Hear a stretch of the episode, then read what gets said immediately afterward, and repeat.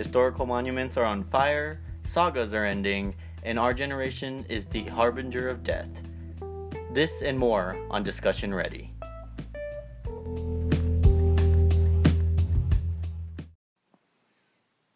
Good evening, everyone. Welcome to another fine episode of this silly podcast. Today we're gonna talk about the Star Wars trailer that'll come out later on. We have special guests coming on for that. We have um, graphic designer and all-star Star Wars fan, our good friend Brandon Schmidt, who's going to be calling in from uh, Portland, Oregon, to uh, dissect everything about the new trailer with us. We're gonna go over what's happened this week. Uh, it's been a fiery week indeed, and very blasting on Twitter about a lot of a lot of new stuff that's come out or happened. So let's get to it. So I know DeAndre had a couple things that were trending on Twitter over the weekend that he was annoyed by. I'm I'm like I'm calm now, all right? But Jesus Christ, people. I didn't know so many people apparently watched the majors and apparently knew what golf was and how to even play golf cuz holy crap, my feed exploded with everyone being like, "Oh my god, Tiger Woods just won another major. Oh my god." And like I'm I'm not bashing his like professionalism and whatnot. I'm just saying I really don't care.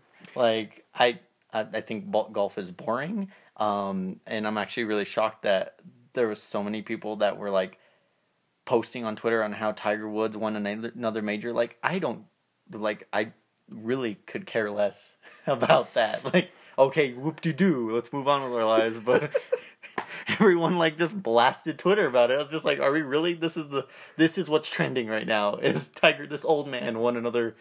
And like, sure, you can blast me and be like, oh well, you you wish you could do the same. I know I can. I know I cannot reach that like status in life, and I'm not trying to. I'm just like shocked how many people really were like invested in this. like it was weird. Also, another thing which is less weird is the Game of Thrones like premiere, which I have never seen Game of Thrones. I will eventually watch Game of Thrones. I am indeed interested, but I am fine with the series ending and then me getting on board with it.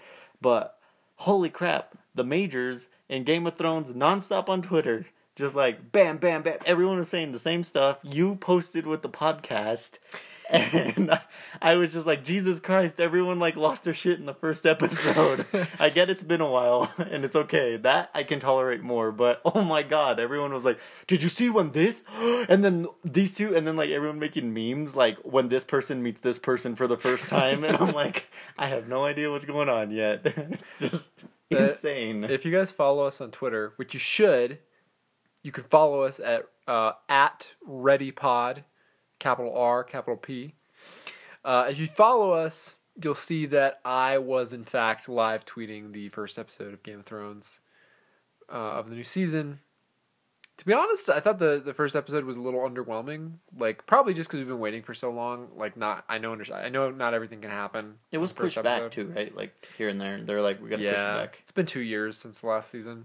It's been two years? I thought Yeah. it was just a year. Dang. Yeah, they pushed it back. Well, so it's been technically a year that it got pushed back, but it has been two full years since we've seen new episodes. Wow. So yeah, um, I hope I have my facts right on that. that. I'm pretty sure it's been two years. Um, but yeah, the Tiger Woods thing was weird for me because, like, I, I just don't keep up with golf and and and also um, are is are people not mad at him anymore?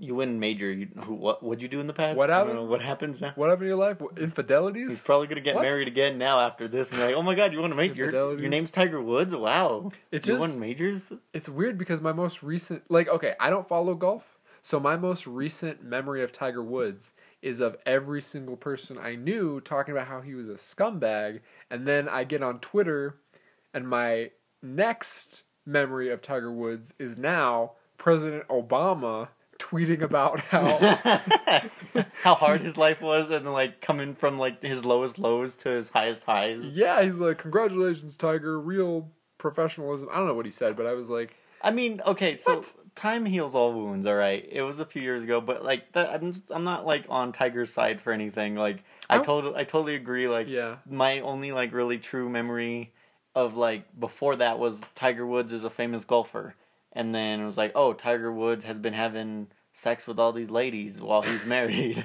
And like now he just crashed into a what, what like a tree or something. Well, I don't even remember the context of it, but like a rough couple years for yeah. Tiger. And then like ever since then he's been clawing back trying to win a major again and everyone's like, "Oh, Tiger's done. He's old. He's blah blah blah." And all of a sudden everyone's like, "Oh my god! At this age he's won another major. This is his fifth, I think." And like he needs one more to tie with the all-time like record. I don't even remember who the guy was, but that's always been uh I learned is a goal of Tiger Woods is to like outbeat that guy. Like I'm sorry, I'm not I'm not trendy in golf, so I'm sorry that I might be crapping on someone's like idol right now because I don't know who he is. I forget his name. I apologize, but I mean, he lost to Tiger Woods, so get a new idol. well, he hasn't he hasn't lost to Tiger Woods. It was an older golfer before Oh. Tiger's time. Tiger was a Oh. kid when he's like, "I'm gonna beat these records," and like now Tiger's old and this guy's probably long gone. Is he still Oh, alive? okay. I don't. I don't know. So is But- this like does it does it work like you don't?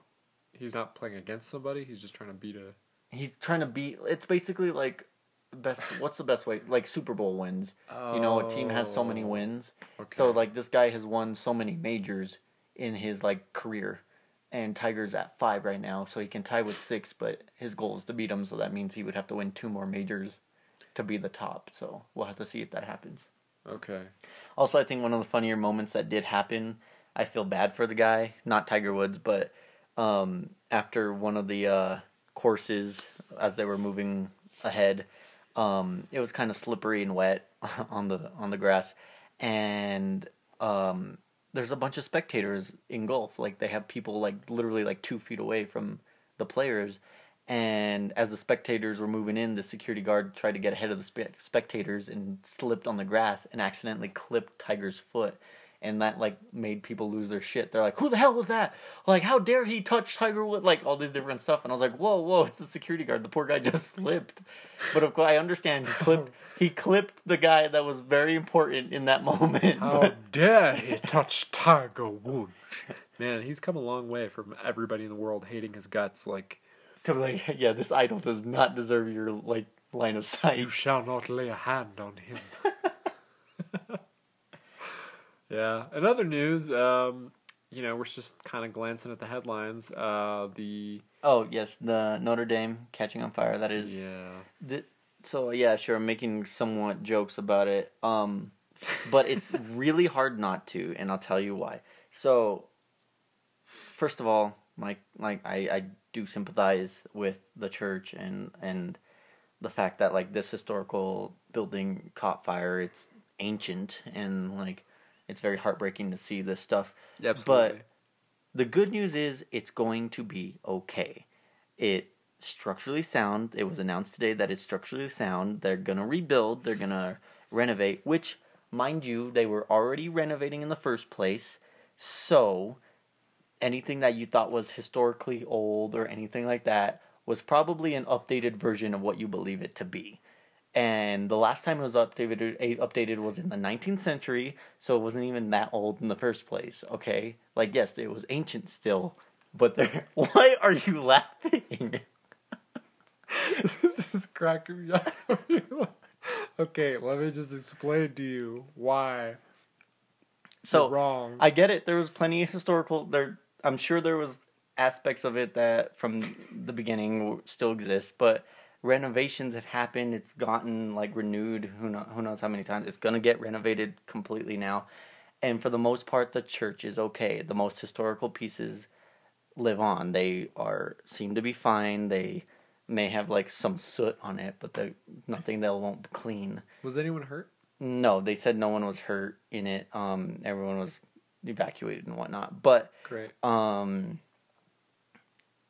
the weird, the reason it's hard to not make jokes about it is you, you and I are millennials. You know, we grew up in a world that like we have seen stuff like 9-11 and like these and like Hurricane Katrina and stuff, and like as a millennial generation, we've kind of like grown up to like immediately joke about things. Like it, it may be like terrible, like oh, have some sympathy, like Yeah. like and whatnot. But it's hard when we grew up in an era where like the next day we'll already like be like, what happened? Oh, haha, here's this like funny meme about it. And the I'm not alone. The internet has literally like taken it and ran with it.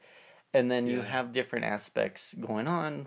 Um, one of it being, uh, like the you have the very religious coming up and be like, oh my god, how beautiful! Like look at this cross, it it survived. Like if you don't believe in God, you should today because look, the cross survived. And I literally looked at the picture and I was like, that cross is under an arch. First of all, it would have survived if the entire church collapsed. It's it's well protected. And then someone on Twitter also posted, they're like, well, geez, gold uh, melts at uh, this temperature and wood burns at this temperature, so the cross was going to be fine anyways. And I'm like, this is the weird part where religious people are like, oh my God, God saved the the cathedral. Firefighters saved the cathedral. They they did everything they could. All right, and like maybe God had a little bit to do with it, but it's I hate Eh, when people I start. Thank you, but I hate when people start like being like, oh my God. This symbolistic thing survived, which means God exists. Like, oh my God, you have to believe after. No, no, that no. it just like drove me nuts. And then there's like, I am impressed at how well built the church is because, like, how bad it looked. And then Yeah. when they were able to get inside, and they're like, wow, the majority of the church is fine. Like, there's a hole right in one spot, but that's it. That's true. Like, it, it held up very well, and like, it could have been a lot worse. And then we have our dumbass president who's like, they should just put a water tanker. They're wasting time. They gotta move fast. And it's and then someone like posted like, you can't. Water tankers will damage the church more than the fire will. And, like, I sympathized for a second because I was like, well, I didn't even think of that. Like, I, I feel bad because I was like, what could they use a water? T-? I was questioning myself though. I was like, could they use a water tanker? And then seeing that post, I was like, okay, that makes sense why they wouldn't use a water tanker. Um, But that's the only thing I'll ever like be like, okay, for a moment I agree with you, but that is it. That dumb dumb. Yeah. No, it's uh, it's pretty crazy. So I feel bad. I am glad that the president and not our president Macron is determined to rebuild, and they can. Well, now some the renovators, if they keep those that team or not, just fire them because they're gonna look into it, and I'm pretty sure someone's gonna be like, "Yeah, I kind of started that fire. My bad."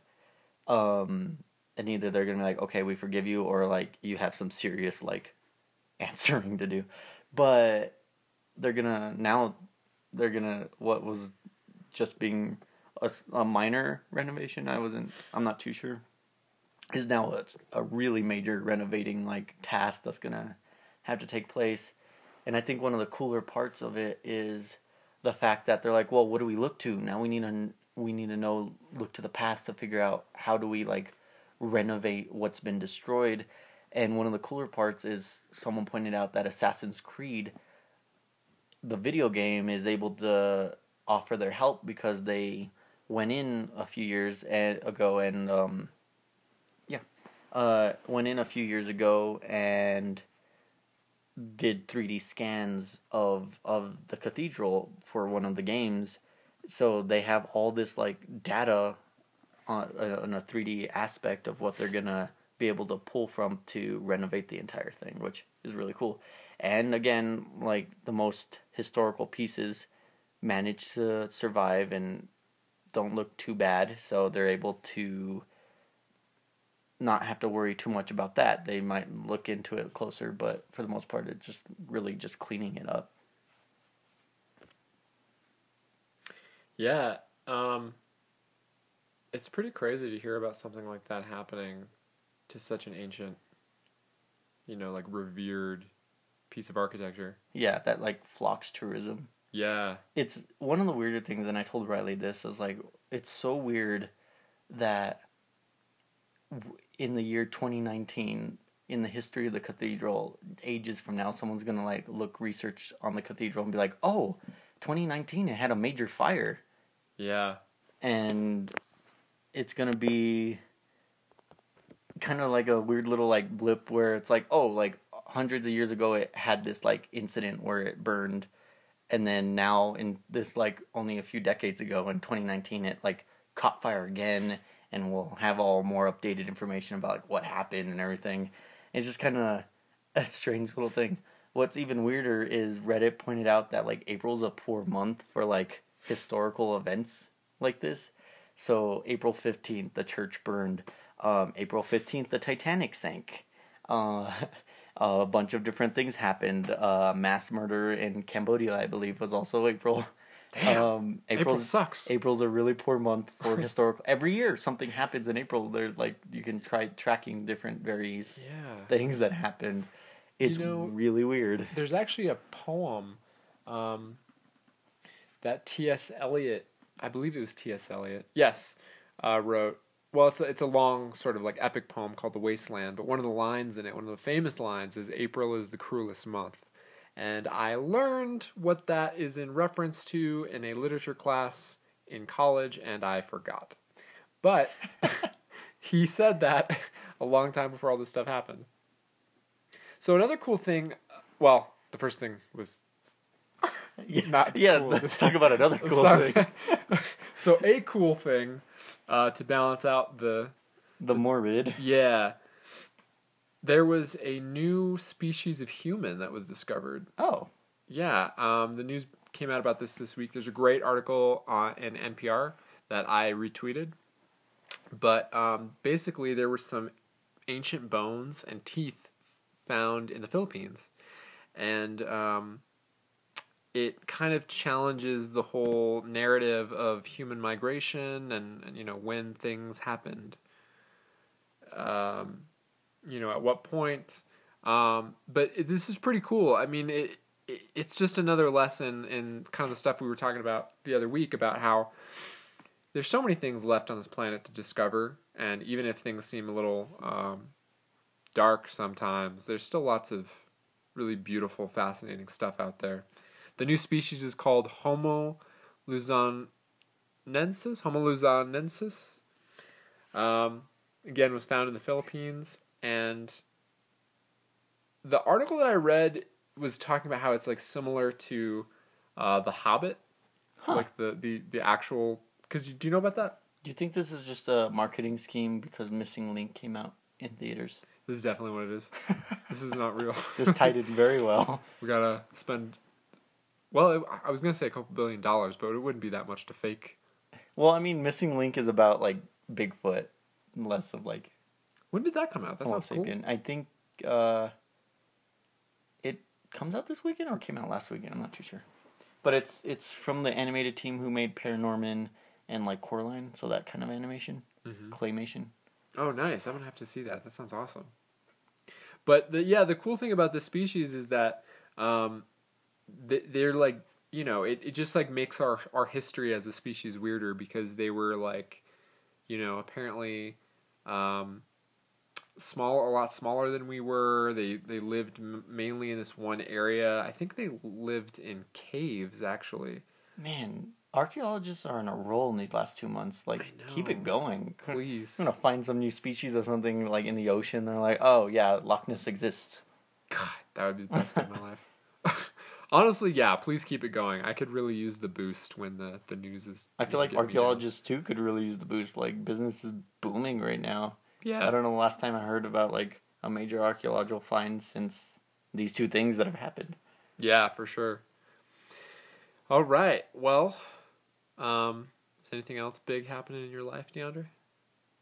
No, these are pretty much what's going on this week in my like my like annoyances with Twitter. For Yeah. the most part. Um what's going on?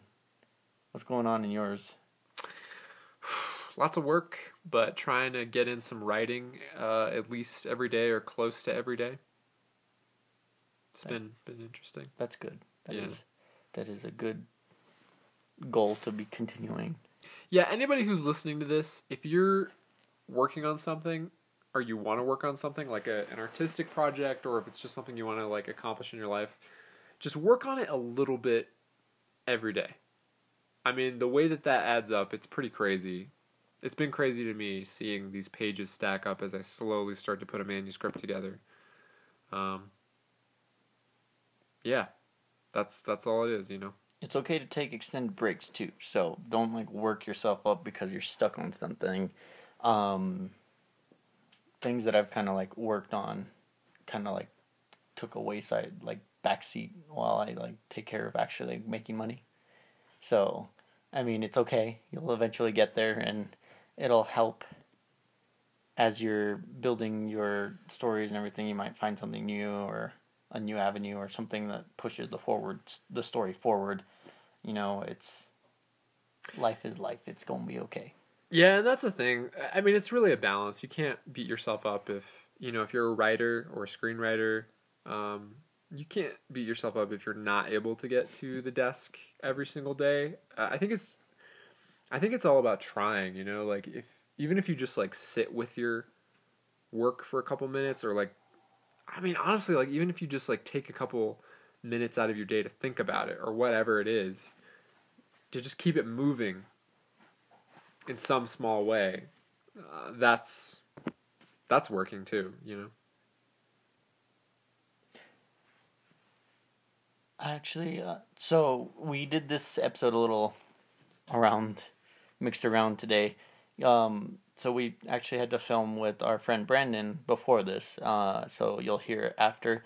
It's gonna sound a little different because using Anchor, we're able to phone him in, and so he's gonna sound a little bit clearer than we do. Uh, and then you're, you're gonna hear like kind of different stages, and it's a little bit longer um, of a, a review of a trailer. So uh, we go into theories about Star Wars and everything. I forgot that one little tidbit I was gonna say was I want J.J. Abrams now to go back to Star Trek after after finishing After this off. Star Wars. He's got to finish the Star Trek trilogy. Like, well, I guess it's finished off. There was the third one, but they had the fourth one that kind of fell apart. But they bring J.J. back in to finish it. Then we can just leave it at that. Yeah, yeah, yeah. and to uh, kind of segue into the next little bit that's coming up, uh, me and Franco were talking about what we were going to do, and w- me and him, as as this the Skywalker trailer um, released, we kind of messaged each other back and forth, and I gave my little thoughts on what the trailer title or the title of the film should have been, rather than what it was. Yeah, so these were uh, DeAndre's pitches for the title for Star Wars Episode 9. this is based off like different aspects of the trailer, but also things that we've seen in the past. And uh, I, I I still kind of like Star Wars Resurrection, but they don't usually do one worded titles in Star Wars. So That's true. Hey, J.J. Abrams and uh, Kathleen Kennedy and Disney, if you're listening, these are our alternative ideas. a new balance, Star Wars: A New Balance, A new balance. Star Wars: Reignite the Light. Reignite. It would just rolls off the tongue. Yeah, Reignite it does. the Reignite light. the light. The blue is perfect. Oh wait, that's not that's not a title. Mm. Uh, Force Ghosts, Star Wars Force Ghosts, Force Ghosts, and then Donald Trump's favorite, Star Wars Space Force. Space Force. uh, the Force Legacy, going Oh, down the, cool. the Bourne Ultimatum route, the Bourne Legacy. I actually think the Force Legacy would have been a cool one because it does lead a legacy of what it, what's coming up and what, how it's ending. Yeah. Um, Would have fit really well. and uh, my personal favorite, The Emperor's New Groove, Oh, Star Wars, The Emperor's New Groove. That was a missed opportunity, Disney. Honestly, Come on. so we're gonna get into that. Uh, this one's a little bit shorter because we kind of talk our heads off with Brandon on the next one, but uh, here we go.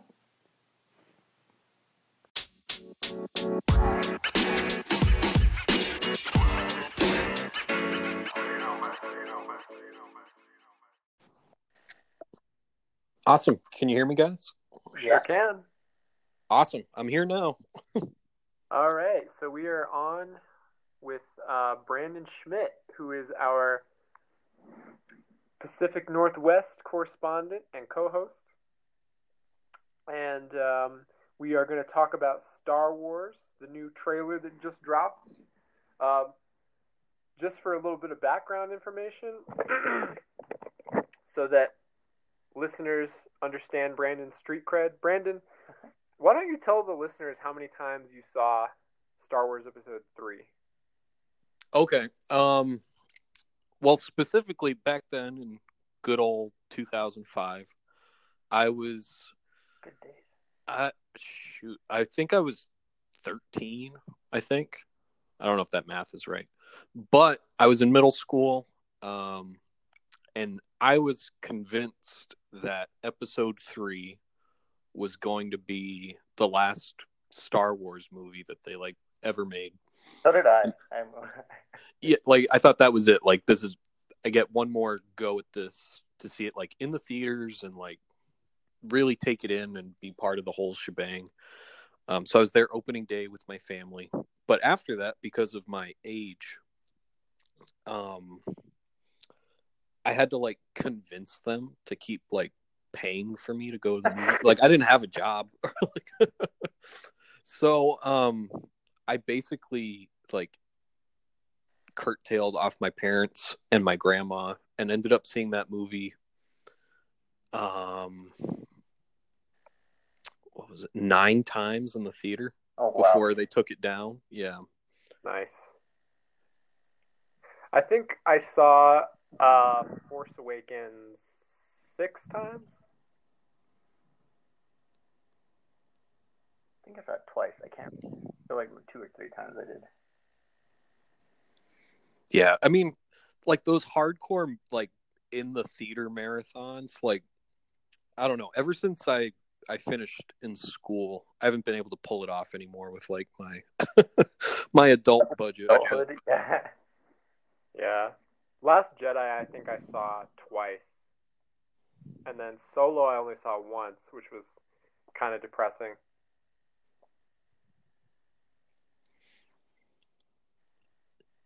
Yeah, I think out of the new ones, I think I went and saw Force Awakens the most. And I think that was just like that build up and wait of like years and years and years of waiting and hype. And I think that like midnight premiere was probably like one of the coolest like movie theater experiences I've ever had. Yeah.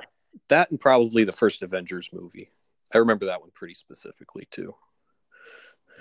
It was a pretty similar magic there for both of them. Absolutely. I mean, I feel like even like the last Harry Potter, maybe too, because they split it into two parts. I remember the second one.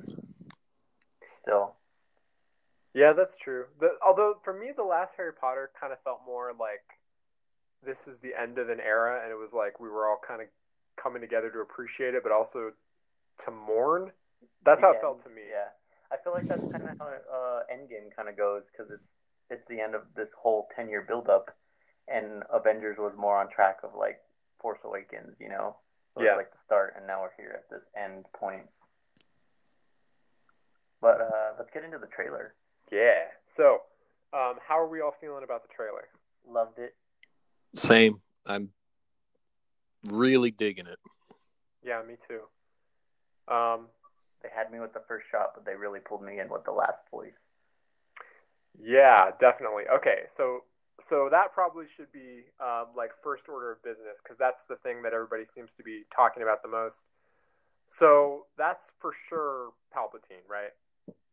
Yeah, absolutely. Um, I was watching um because the trailer came out with Star Wars Celebration, which they're have. Well, I just wrapped up, but it was in Chicago over the weekend, Yeah, and I was watching that. so they've been doing like lots of panels, and they talked about like their TV show projects and book projects, and then obviously the movies. Um, and when the trailer dropped um, at their big news panel, um, as soon as they wrapped it up, they actually had Ian McDiarmid come out on stage as kind of like a little wink nod to everybody there, and he told them to like play the trailer again. Everybody had a ball, but it's definitely the Emperor. Um, and along that same line, uh, they were doing interviews kind of later on that afternoon with J.J. Abrams, who's directing it, and he basically confirmed that um, they've actually been consulting with George Lucas on this one um, to make sure that they get the story down correctly, as because they're trying to wrap up the entire series. yeah, Um, that that makes sense. Yeah, So we're talking about this. Um, you know, we were kind of saying that the last two movies, as good as they are, and they are really incredible in their own right, they don't have necessarily a connecting tissue yet. You know, other than that, these are the same characters. And Brandon, I think we were talking about how there's a lot of backstory missing from the, the you know the huge amount of time that passed between episode six and episode seven. Exactly. Um, basically, I mean, what it came down to is when they decided to like move ahead with making this one, or I guess like the new series, I should say, they they wanted like this clean slate, which did them a lot of favors. I mean, I think it, that's the only way they were going to have any like creative freedom with any of these. Um, without getting bottlenecked. But the at the same time, doing such a large time jump, um, I think lent itself really well to what they did with these first two movies. But you know, you leave out pretty much any backstory and i think just as like star wars fans we're kind of spoiled as to like knowing every detail and uh about every side character and we're kind of just dropped in after six thinking that like the empire's gone and everybody won and i mean the first thing you see in force awakens is like these stormtroopers again you're like wait i thought we beat these guys and like yeah it's just there's a lot of like missing puzzle pieces out there that they haven't filled in yet, and um, I think that's what I mean. I'm mostly hoping for with this new one is them bringing everything full circle, so that you can go back and rewatch these ones and see kind of all the things they were hinting at. And it seems like the Emperor would be a good way. I mean, to me, anyway, it seems like the Emperor would be a good way to tie everything together because I know that um, in a couple of the books, there's some kind of allusion to this evil that's at the edge of the galaxy and um you know i haven't like kept up with with the new books as much as i did with kind of the expanded universe stuff when it was coming out totally i always thought that that was going to into these movies and then when in uh when it, last jedi when snoke killed unexpectedly, I was sort of like, oh, so I guess that that's not going to show up. Well, the Force Awakens showed like I felt like was kind of underwhelming. His like his appearance that I still felt like there's something more here not to do it. Like I felt like there was some being like the the public, and then like now with this like this whole setup with the Emperor, it kind of just solidifies kind of that idea mm-hmm. of like, no, there's actually something bigger here, but this is like a scapegoat in a sense. Yeah. Because yeah. aren't set up to have like, oh, everyone thinks I'm dead, so let's keep it that way. For sure. Yeah, I've I've always gotten that vibe as well. I mean, even if you're trying to look at it symbolically, which a lot of these fan theories come down to is, you know, kind of nitpicking the only details we can kind of squeeze out of these movies. I always got this vibe from Snoke in like The Force Awakens, where he appears as like this giant, you know, 20 foot hologram or whatever. Yeah. And even in the second one, he's like super tall. I mean, we see him get cut in half, but I mean, he's like eight feet tall or whatever. I always got this like Wizard of Oz vibe, like that mm. somebody's kind of behind the curtain on this. Yeah. And that he's just like a face for something. Well, wasn't there the theory that Snoke was uh what what's the name from Vegas? Yeah. Yeah. See, yeah.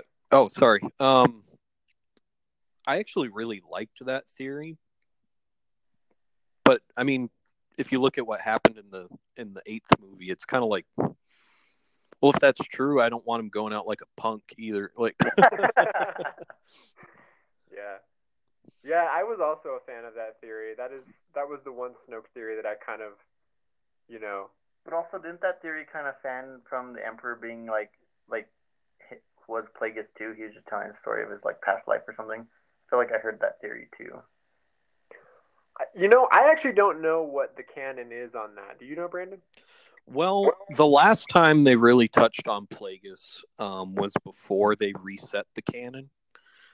Um, so technically, as it stands right now in like 2019, Darth Plagueis has not been reintroduced into canon at all, other than you know what Palpatine kind of alludes to in Revenge of the Sith. Um, but originally, there was a book that they put out um, where Plagueis is a separate person. I mean, he's a he's like an alien. I think they're called the Moon or something like that, or the Muuns. Um, and he was Palpatine's Sith master, basically, and they were off doing their thing, um, just the two of them before Phantom Menace, which is around the time they think like this story takes place, where he kind of like murders him in his sleep and stuff. Um, but originally, uh, the idea was that Darth Plagueis in the story is, you know, finding ways to like literally create life through the Force and things like that. Yeah. Um, and the leading thing was, you know, you get to episode one and Anakin is born of like this like virgin birth or whatever, where he doesn't have a father, and it's just him and his mom. Is that uh, Darth Plagueis basically like used the Force to like create this Force baby inside of this lady? And once Palpatine saw what was kind of going on, he's like, "This is going to be like the chosen one, the super crazy powerful Force user." And then once that you know the child was born, he basically murders Plagueis to like have all the power himself.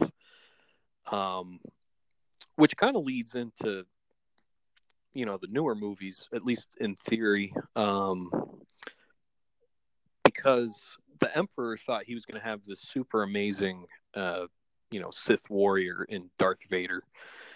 And it's been kind of established that after Revenge of the Sith, you know, when he gets like, you know, dismembered and burnt alive and everything that he wasn't like as powerful after that Yeah.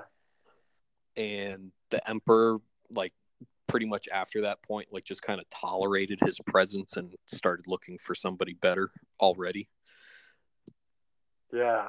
and i'm thinking that's how it's going to tie everything back together with these new movies is that somehow the emperor is involved with where rey came from i think he might be you know trying to replicate plagueis's like process or something like that to essentially create a new chosen one or a new like super powerful being and it somehow resulted in her um, as like a way to try and replace Darth Vader. But then obviously Luke kills or like saves his father, and they destroyed the Emperor in six, and it's all very confusing.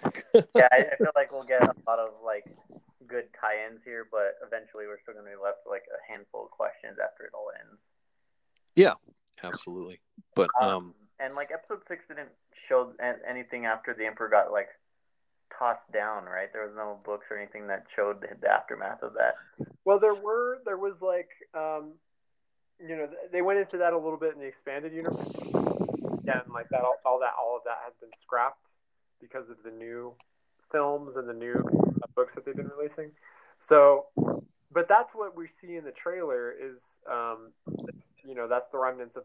I'm assuming the second Death Star that uh, Palpatine died in. yeah, and that's my thought as well. Um, what's it, the in the in the water? Yeah. Okay, I, I, I I'm glad you t- brought that up because I hadn't. I kept trying to figure out what the heck that was. Uh, Yeah, so that actually took me a couple watches to like figure out that that was the Death Star too. Like I didn't catch it initially.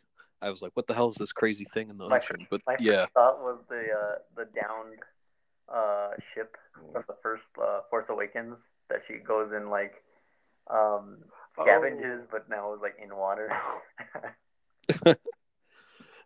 um, but yeah, I'm I'm pretty sure it's the second Death Star from Return of the Jedi. Okay, yeah, that makes sense. And and the reason I think that is because that's the only one that really has any association with the Emperor to begin with, as far as the movies go. yeah, Yeah. You know, with his like throne room and everything from six. Um, but also the uh, the first one I think was above like Yavin four or whatever. But I think that planet was like a giant red like gas giant or something like that.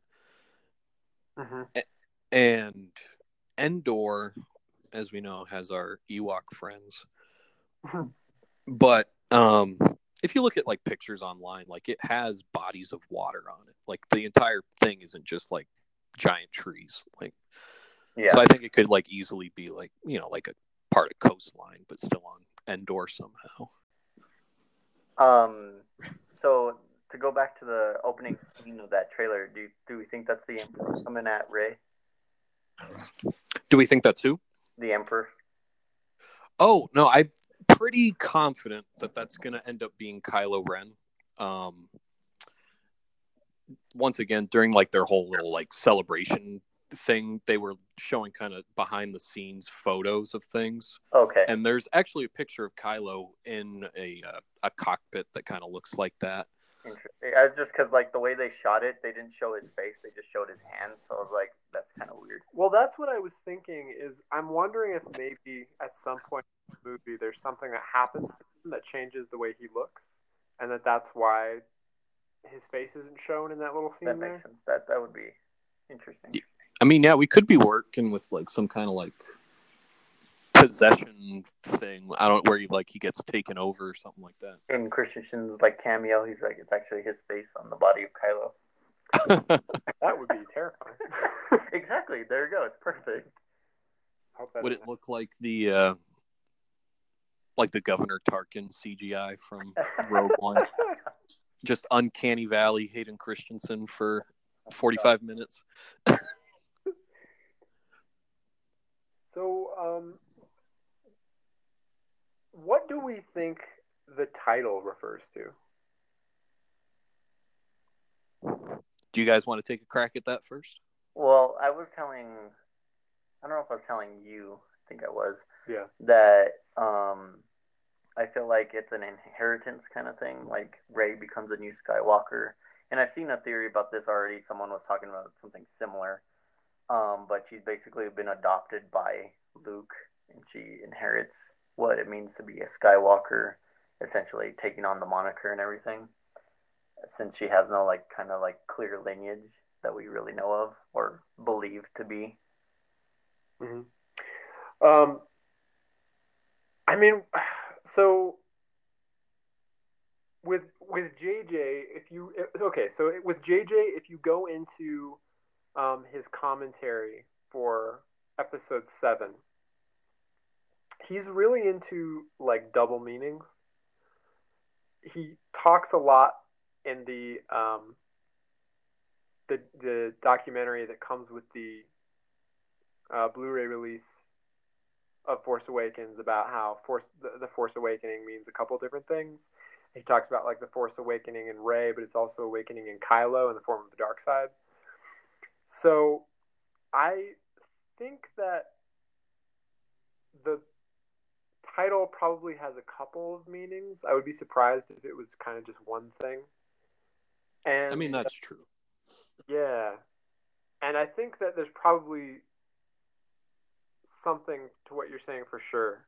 Um, another theory that I've seen people talk about, I think I've seen you talk about this, Brandon, is that, um, you know, like if we go back to the mythological roots of Star Wars and we go into like, you know, some of the some of the the ancient myths that the stories are are kind of based around and that they draw their inspiration from. Um, you could look at Luke as kind of a Christ figure. And if we have like three years passing between episode eight and episode nine, that that can be, you know, three days in the tomb. And then maybe he also like in, in some way or another, like rises from the dead in episode nine, um, which could be pretty badass if they did it right. I mean, I think so. I mean, it could very well end up being like a literal resurrection, I'd always kind of um, associated that with like Gandalf in the Lord of the Rings movies. Yeah. I guess the books, but I always watch the movies. Um, Yeah. but I mean, he goes through that process where like the uh, he essentially needs to be sent back to like fulfill a role, but he's not necessarily the main character of that arc either.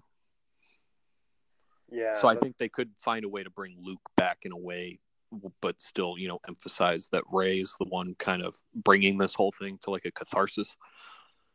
Um, Well, that's that's the other theory that I mean, the theory that I still like the best about Rey is that she is something along the lines of what we were talking about, where she's like a child of the Force. And the thing that I love the most about that one is that I feel like that that um, resolution for her character would unite the fans in, in a way because you don't have to scrap uh, Rian Johnson's revelation about her not having significant parents. exactly. Yeah, and you still have the significance of her character being like essentially the same thing that Anakin was, where he was a child of the Force in the same way. So she could be a Skywalker in the sense that she is what a, what what that embodies, what the what the mythology of the original films embodied in Luke and in Anakin. Exactly. And that's what I was kind of feeling as well, where, um, I mean, Anakin came from nobody, essentially, just the way that, you know, Kylo Ren is kind of saying, like, you know, you came from like this crap planet with, you know, your parents don't matter. Um, but I mean, when you, when you think of it in that sense, like, yeah, she's a, almost a Skywalker by birthright, but not by blood. Mm.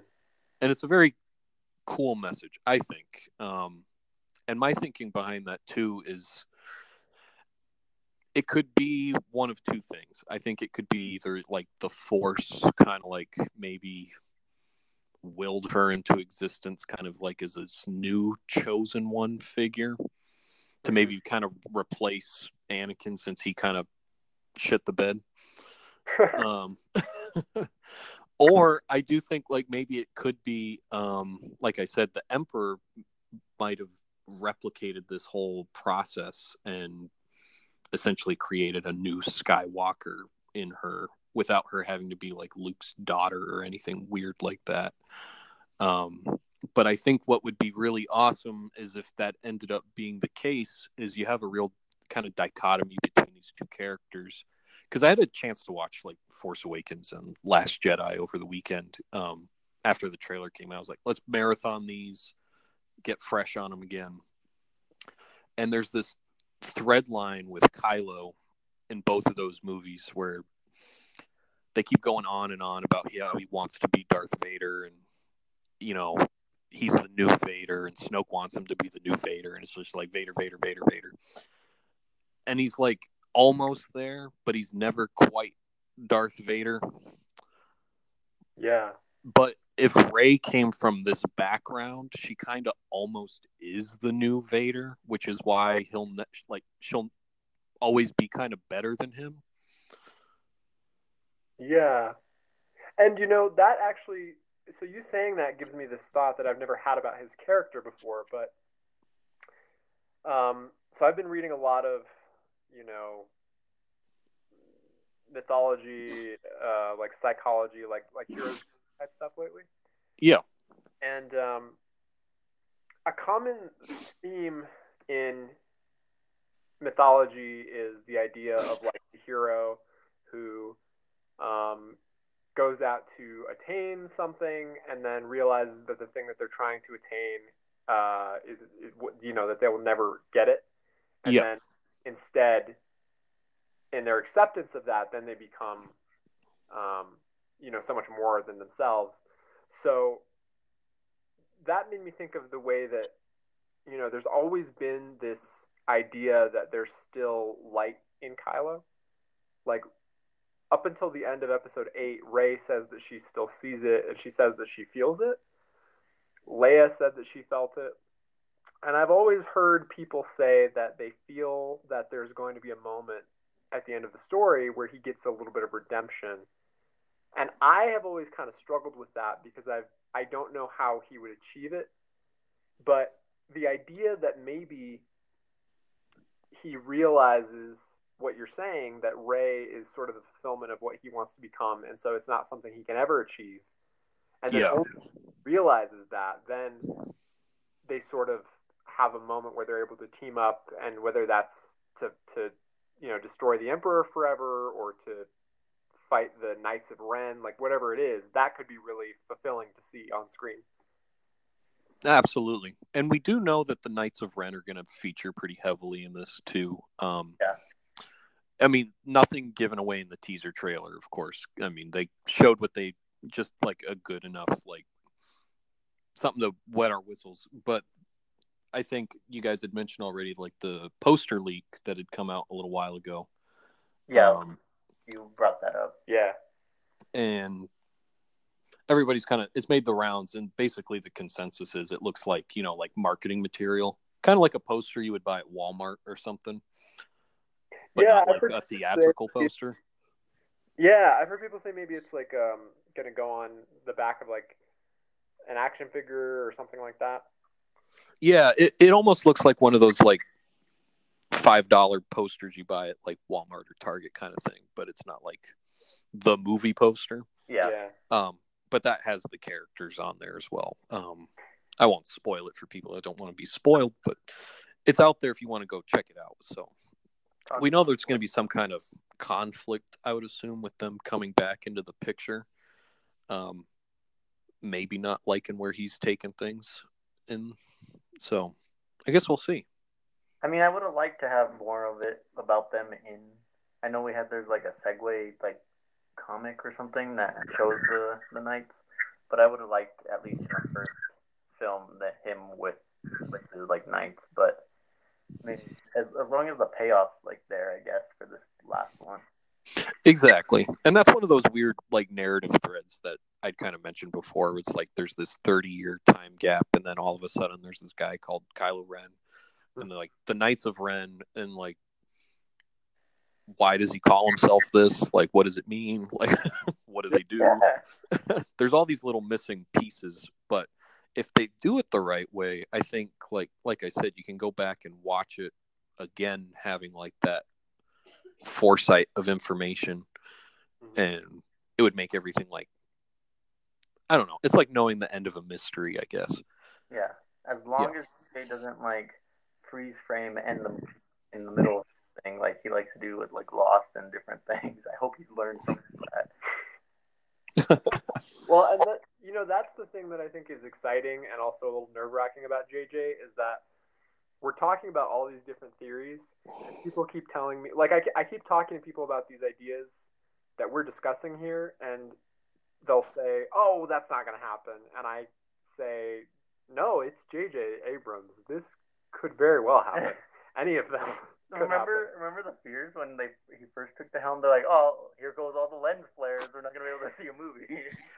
I, I, I mean, the other thing too is like I can talk about this stuff all day long, like as like a hardcore Star Wars fan with all these wild theories and speculations that would make sense to like to us, you know, having like a conversation about it. But I think at the end of the day, they have to make the movie marketable mm-hmm. to like I mean they have to appease fans, but they also have to like sell movie tickets too.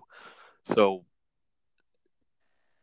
I like I have these crazy theories that I think would be amazing and like fulfill these character needs and wishes and things like that. But I mean if it's gonna confuse like Joe Schmo, like I don't know if like then they have the, the balls to do that. Yeah. Well, I always think of my mom every time Star Wars movie where I'm like, Mom, you should watch this. Like, you and Dad should come watch this movie with me. You know, like, let's do something as a family. And, like, they just see the trailer and they go, But I don't remember anything from any of the other movies. I don't know who that is. I don't know who that is. Yeah. I mean, I took my mom to go see Force Awakens when it came out. And she was pissed the whole time because she thought that Luke was her dad, and she was all confused and like, "What's the point? Why did we watch this? She's not. She's not the kid. Why are we here?" Like, I actually weird. I forgot. About, I took my mom to watch it too because we had a, a new movie theater open up in my hometown, and we wanted to check out the theater. And Force Awakens was what was playing, so we watched it. And at the end of the movie, she's like, "That was fun. That was entertaining. I don't know what any of it means, or like I didn't understand any of it, but it was fun to watch." And I was like, "Okay." Uh, well, I mean, that's the thing too, is that it, it is a trilogy, but then it's also a trilogy within a nine film series, if you don't count the extra movies. Yeah. So you're right. There's it's like this balance that they have to strike, where they have to complete the story, appease the fans, and get as many people to to come see it as possible, all at the same time. And I definitely feel like they take that from like kind of Marvel's playbook a little bit in the later half of what they've been developing.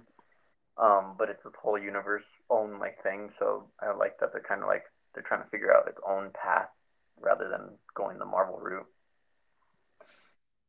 and that's why I like the fact that they also, you know, reached out to George Lucas at least on that part specifically, where like Yeah. narratively, how do we wrap this up? That you know, like you had always kind of at least envisioned, and we'll kind of take it from there. You know. It'd be really funny think- in the room. He's like, "Oh boy, you guys have a mess on your hands. I, can't fix this." Well, it's um, you know, just like the fact that we're gonna have this presented as the end of this trilogy, just that alone makes me happy. Because I was kind of worried that, you know, when the marketing started coming out, um, just because of how it is nowadays, where you know everybody's so pressed to make sequels, that it wasn't necessarily going to be presented in this really theatric grand way where they go this is the end of this story you know so just oh, having sure. excited Yeah, I like that they're kind of sticking to their guns on that one because I think they easily could have, you know, milked it and like ended it on another cliffhanger, and they're like, boom, ten's coming out next year. I I do like that they openly said that they're gonna take a hiatus though. They're just gonna like we're gonna step back from this for a while and see what we're gonna do with it next. and i mean as a as a diehard fan that's that's okay with me i mean um i am happy to enjoy the movies that we have for right now and like get excited and speculate about what they'll do in the future and then when it's time for the next ones i'm gonna go see those too Yep, Absolutely. I wouldn't mind if like Marvel did Endgame, but we have Spider Man next, yeah and they're just true. still kind of like turning them out. But it would, I mean, I'd be okay if they just sat back and were like, okay, what's our next? What are we gonna do next? Like definitely instead of Yeah. trying to turn them out. I'm not gonna lie, with like the Marvel movies specifically, there was like a point there, like I don't know, a couple of years ago, where I was kind of convinced that like after the whole Infinity War thing and this movie that they were just gonna like, which is a stupid idea, but I thought they were gonna like stop doing Marvel movies. oh, I'm like, they've made like you know 20 of these damn things, and like they're ending the story. like, it's not like other movie series, I guess you could say, where you know you got like Back to the Future, and it's like there's three of them, and then we're never doing it again. Well, I was just kind of wondering when they were gonna like wrap it up, but this Marvel they ain't. where they're like, oh, we have a giant franchise. Like, we have so much to draw off of. We can keep this going basically forever. Like, they have multiple storylines they can go down and like, can always Adapt. recast people in the future yeah. And like, I, I don't know. I, I feel like there's so much comic backstory they can just pull from, and the comics haven't stopped. They're still going to this day, and structured stories that they retcon things, and I feel like the movies could do that too. I j- as the one thing I think I feel Marvel really needs to retcon is the Mandarin plot line that needs to be fixed immediately. I would make doing that. So, um, I, I know we have kept you for 50 minutes. Uh, at this point, do you have to go? I can help wrap things up a little bit. Okay, because oh, go ahead. well, one thing I just wanted to talk about since we're on this Marvel trend, have you guys heard about the five minute uh, leak that came out? I heard people are upset about it. Yeah, uh, well, I'm, Yeah. I'm not jump. I'm avoiding it at all costs. But there's a five minute clip of what's apparently in the movie, like making its rounds online right now. Yeah, I, I did see the headlines on that one, but I think even after the last trailer, I had to like start swearing stuff off. I was like, I don't want to be spoiled on this. Yeah, well, they just I saw an article I think yesterday that was like, here are all the new TV ads and new unseen footage uh, in these ads, and I was like, no, I'm done. I'm done watching. I'm gonna watch it, the, the movie itself. I'm not watching any other things. And then the next thing I knew, on TV, one of those ads popped up, and I screamed in the bathroom. I was like, no. Yeah, they've already shown me plenty enough of that movie. Like, I'm buying the ticket. Like, I'm I'm good. Like, yeah, I second that. Don't need to see anymore. So the last um, Star Wars uh, theory that I really wanted to talk about, there's like a ton more that we could go into, but for the sake of time, like the last one that I really wanted to address was this one that is going around that the meaning of um, the rise of Skywalker is that maybe this is going to be the new name for the Jedi. See, thinking Yeah. but I feel like if it was gonna be that, it would be called the Rise of the Skywalkers, or like something of that vein, like in an entity. It's a like a group, not just a singularity. yeah. Well, and the other thing to keep in mind with the titles of these movies is that the third ones always kind of acted as like a capstone to the two that followed. So like Revenge of the Sith basically is, you know, that's like the culmination of basically the entire plot of those three movies is the Sith coming back to power. Yeah, Return of the Jedi describes the entire events of those three movies where Luke becomes a Jedi and then comes back and saves everybody. So, with that in mind, you got to think like, well, Rise of the Skywalker or the Rise of Skywalker. How does that a you know wrap up the the three that we're on right now, but also the other six as well. Um, but I kind of like that idea that um, it could become more of like a a spiritual thing where in these past movies they've talked about you know these new beginnings and like letting the past die and yeah. um, you know the Jedi need to end and there's there's a narrative thread there that um, that could be built around that. Even with this one, like with the sub taglines and everything, it's like every generation has its like legends, and the old is dying. What's next. This is modern. This is what's new. Yeah, I mean, if you want to get really like, I guess meta about it, the uh, the whole story, all nine movies, is supposed to be a long time ago in a galaxy far, far away. So it's this giant fairy tale, basically, that we've been starting with from chapter one, and now we're all the way to chapter nine, and like. I feel like the ending of like any good fairy tale has to have some kind of like essence to the end of it, I guess, Yeah. where it was like, we're going to tell you this giant fable to explain how this happened, I guess. Like, I honestly wouldn't mind if they like started like instead of episode seven, that would have been episode eleven, and done like what they did originally in the first three, and then go back. That would have been interesting. Um, yeah, no, that yeah, that's. I mean, the way that it seems like they are presenting it as a legend is makes me think of the fact that if you look at like old Greek mythology and stuff, like that happened all the time. We have like these heroes, and then you have a couple generations pass, and then you have like their grandchildren or whatever. So we're just gonna have to see what the last movie gives us in terms of a fulfilling ending to this, like you said, like generational cosmic fairy tale. yeah. And like, that's just surrounding like that theory that like Skywalker could become like the new term for like Force user that's like in between dark and lightness and not like full Jedi or Sith. But if you look at it in that context, right, like say it's like thousands of years in the future and there's all these little skywalkers running around and they're like we're going to tell you the story of where the skywalkers came from then the whole story makes sense of like this family and where they came from and how they affected the entire galaxy and things That- like that- that it could be cool Mad Max, him being like a fabled story.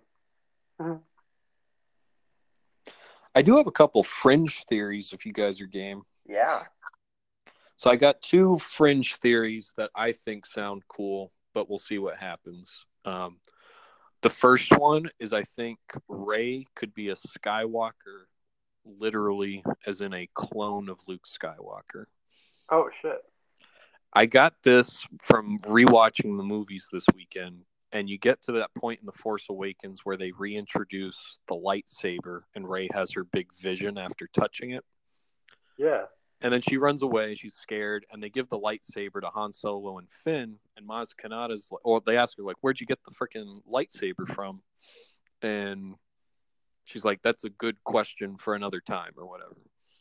My thinking is, if they found the lightsaber, his disemboweled hand has got to be floating around somewhere too, like his DNA, I guess. Like somebody easily could have recovered that with the lightsaber and maybe the emperor like was trying to clone luke or some crot like but it would also explain like when she touches the weapon why she has this crazy connection to it and the first thing she sees in that vision it in the movie it's a hallway um and there's not a lot of detail but um if you read like the novelization and stuff the first part of her vision is luke and vader uh, battling on Cloud City when he gets his hand chopped off. Yeah. Um, so I it could connect. That's one of my fringe theories. The other one is that Kylo Ren is a double agent. Not that he's necessarily a good guy, because I think he's proven himself to be quite evil at this point. But um, in the first one, Force Awakens, he has this monologue with like Vader's burnt helmet. Yeah. And he's like, Show me again, as in this has happened before, like the power of the dark side and stuff, that he's having this open dialogue with like the spirit of Darth Vader. Yeah. But it doesn't make sense because we see Anakin's spirit at the end of six. Yeah. And that kind of gets back into like, well, maybe, I mean, Yoda kind of says it like Vader and Anakin are kind of separate beings almost. So I wonder if, like, in the realm of the Force, that like Anakin was redeemed, but like the spirit of Darth Vader is like a separate entity that's like communicating with Kylo. Or, I mean, Yeah. maybe it's the Emperor that's been fucking with him all along and pretending to be Darth Vader's spirit talking to him through the head. That would be crazy too. The thing that I thought of when you said that is what if if like you know the spirit of Anakin is sort of in touch with Rey, but it's the spirit of Vader that's in touch with Kylo. Yeah, that they could be these two separate things, and that it's actually like in one of the the art books, like it was an unused concept that they were kind of toying with at one point. Um, so it could apply, but my thinking is is if he's communicating with Vader himself and not like an imposter, and he's saying about I will finish what you started. Maybe he knows the Emperor is still around but that he's gonna like take him out for good on behalf of his like grandfather. Interesting. That's actually really cool. And actually, I could really see it. I mean, I, I, that's the type of thing that I could imagine J.J. Abrams coming up with for like an arc. You know what I mean? Yeah. Where like he's um he's kind of like going through this with like that's his like final intention, you Yeah. know, to like f- f- redeem his like his Darth Vader grandfather in that way. But I don't think he's like secretly good on the inside either, or else he wouldn't have like been on this trajectory in the first place. Yeah, I definitely, I definitely feel like he he he makes a good anti-hero. You know, like there's this whole theory before Last Jedi that came out about the Great Force and like Yeah. the in between. But I have to say, in terms of the new trailer, my favorite thing with Kylo is I, I just love the fact that he like puts the helmet back together because it's just kind of hilarious to think about the fact that these are different directors making different decisions, and so you have JJ introducing this helmet that he clearly thinks is awesome. Like JJ clearly like I love this helmet. Then Rian Johnson smashes the helmet. He's like, this is crap. and then JJ's like, okay, we're gonna put the helmet back together. you just made it cooler because now it has scars. now, it has, now it's red. it's it is pretty funny where he's just like, no, no, no, not in my house. Um, but thinking about like that whole anti-hero kind of thing, like that was, that rem- triggered the memory of um one of the scenes where Kylo's actually helmetless in like the forest throwing down someone, and I thought that was like one of the the Order's men that he was facing off against. Yeah, I couldn't tell who that was. It was a little. I mean, it, it's obviously like from a, ba- a, a battle in the film, and so I we're probably like not meant to to be able to figure out who it is, whatever. But I was I was kind of wondering about that too. Unless it is like the Empire, you know, we get the Empire back, and because the Emperor and everything, and he has his like following, and that's one of the soldiers. That I mean that could be interesting for sure. Um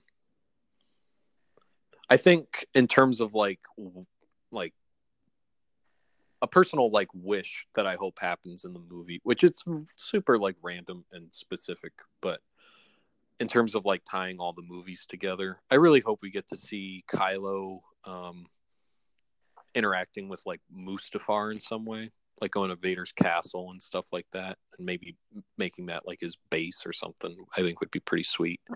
That would be awesome. And I do think that the planet we're checking out in the uh, in the trailer is Tatooine. Yeah, I think so. Like I, Well- there's no definitive evidence, but I'm just gonna go ahead and say that's what I want it to be. And So- I think it would make sense to kind of end this whole shebang kind of where it started. Rogue One is the first the, the first Death Star, right? Yeah.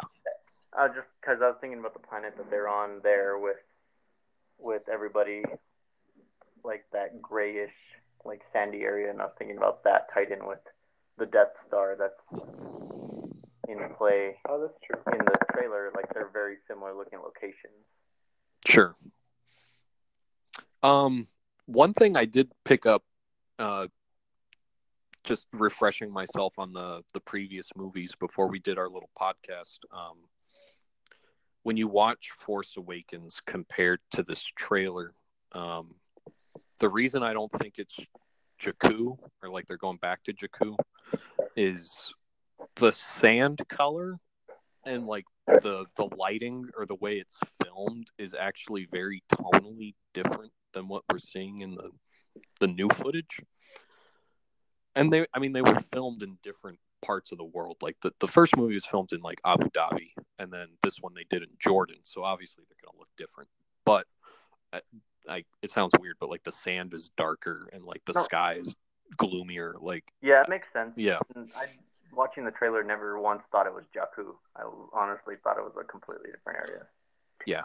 And the one thing that they did to like kind of cover their tracks is if you watch it and kind of look in the sky, like I was looking for like the twin suns and stuff, but it's all like clouded over so you can't like tell for sure. Yeah. Ladies and gentlemen, this is what you get when you have a writer, a designer, and a filmmaker discussing a movie. You get all aspects of it. Which color the sand is on which planet. like the Like- critical analysis. I just I'm I, I came here with those deep cuts. I, I hope I didn't scare anybody away. I No, honestly, I honestly feel like it's it's JJ's uh, like take on the red sand planet. He's like, "What's wrong with normal sand? Like, we can just I've had normal sand in the first one. We can have normal sand in this one. Like, Right. But no, it's weird. It's interesting that you say that because um, I remember like looking at it in the first, in, in, you know, the first time I saw the trailer, and I I felt like something about it looked a little different, in the sense that it looked a little more like bleak in the way that Tatooine looks bleak. Exactly. It's also a very interesting start to the film because every single one of the trailers has had that moment of like one of the characters, like Finn in the first one, is like heavy breathing in the middle of a desert Yeah. at the beginning as the trailer starts, and then in this one we have Rey in the middle of a desert all alone, also, and then like all of a sudden the speeder's coming towards her. Um, it's just an interesting like linear thing that they've been doing with the trailers. Like someone's in alone in the desert in the middle of nowhere, like just Yeah. Speaking of um, uh, like wishes for the movie, I am really excited to see if there's you know, um, a scene or like a flashback or something of Rey rebuilding Luke's lightsaber because I really like the idea of her making the weapon her own. Oh yeah. I'm I mean I'm interested to see how they kind of um bring that into play too and I hope it ties in with his like like Luke's narration that we hear in the trailer too. Um because they've confirmed that there's a time jump. I think John Boyega said it's like a year later after episode 8. like Um, isn't it? Yeah, and that's that would give her time to kind of develop and you know go through like the uh the Jedi texts that she has with her um and also hopefully like communicate with like Luke and like these other Jedi spirits cuz I mean you listen to the narration it's all new dialogue like that like it's not like sourced from older movies or anything um and he specifically says we like as a group instead of like a singular like I'm your teacher kind of thing. Yeah. So hopefully yeah, she gets like some kind of cool like knowledge on how to make lightsabers and stuff cuz it looks pretty sweet. You know, that made me think of something because JJ was talking at the um, event about how he, they were sort of stuck in this position where what do we do with um, Leia because, you know, you can't recast that role and um, we don't, you know, just cut Carrie Fisher out of it. So if there are going to be like Force ghosts, maybe that's one way in which she's going to appear because she was I mean we now know I mean, it's been it's been proven that she was an incredibly powerful force user. I mean, yeah, that, I think I think I'm mostly just impressed with how well it seems like they were able to work her into the movie. Yeah. And it did look pretty seamless and I'm I'm excited that they were able to do her justice. I was kind of uh, it sounds kind of blasphemous, but I was one of the people that was kind of saying like maybe they should, you know, just recast it just to like do the character justice, kind of like Dumbledore in the Harry Potter series. Yeah. Um, but it sounds like they were able to kind of like figure out the best case scenario, and I'm really happy about that. Like, obviously, you don't want to see it recast, but you don't want to see like the character of Princess Leia just be like totally disserviced either. I do I do hope so, considering that like when we got Rogue One, it was uh, like kind of de-aged, and like resurrected characters, it was kind of like off-putting. Yeah, that's Even- true. Yeah, Leia herself was kind of weird. I yeah, I, Leia. I, I, I mean, I, the, I can understand though if, when people had issues with the, um, the, the, uh, I'm spacing on his name. uh, Tarkin. Yeah, yeah, I get that.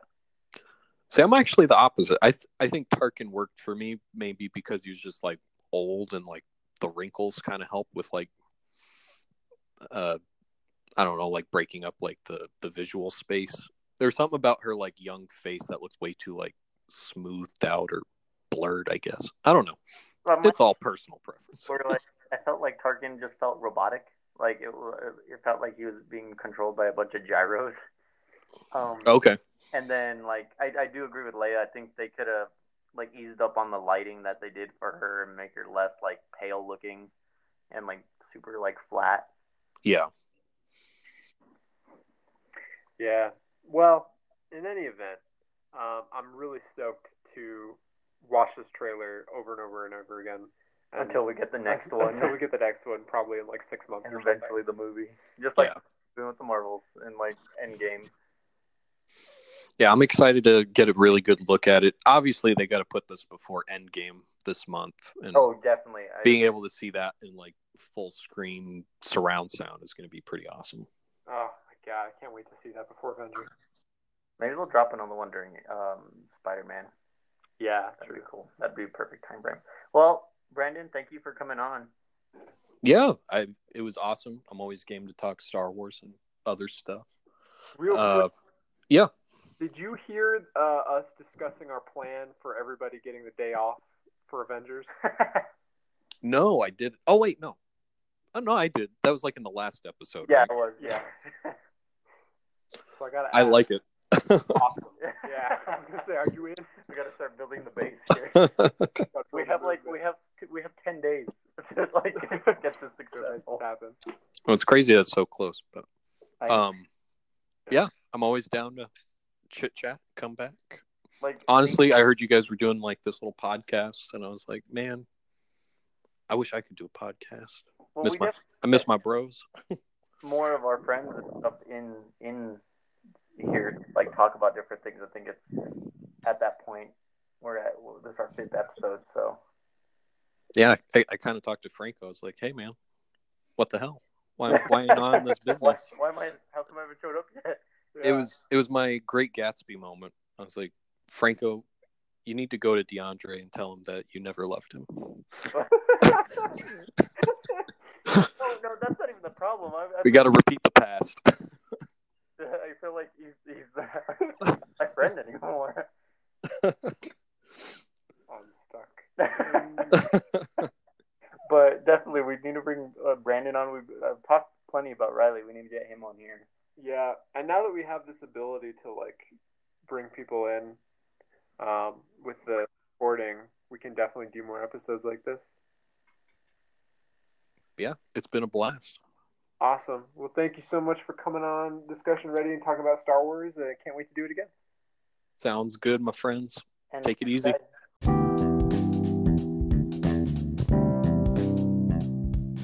All right, guys. DeAndre is trying to stop himself from watching the leaked Infinity War. No, that that's not the title. Uh, Endgame. The leaked Endgame footage that was just uh, released. Hey, in the meantime, what'd you guys think of our uh, discussion with Brandon? Did you like the topics we covered? Did you feel like we left some stuff out? We're thinking about doing a part two, so um, if there's an aspect of the trailer or the film or any of the previous Star Wars films that you want us to talk about, uh, let us know. Follow us on Twitter at ReadyPod. And uh, yeah, we're excited to keep talking about what is going to happen in this movie. DeAndre really wants to watch this footage. I do and I don't. I just don't know what to do. I'm conflicted. But Franco makes a good point. And if you want your topics, you want to join in at any point, uh, we are more than welcome of having you on board. All right, until next time, thanks for joining us. Thank you.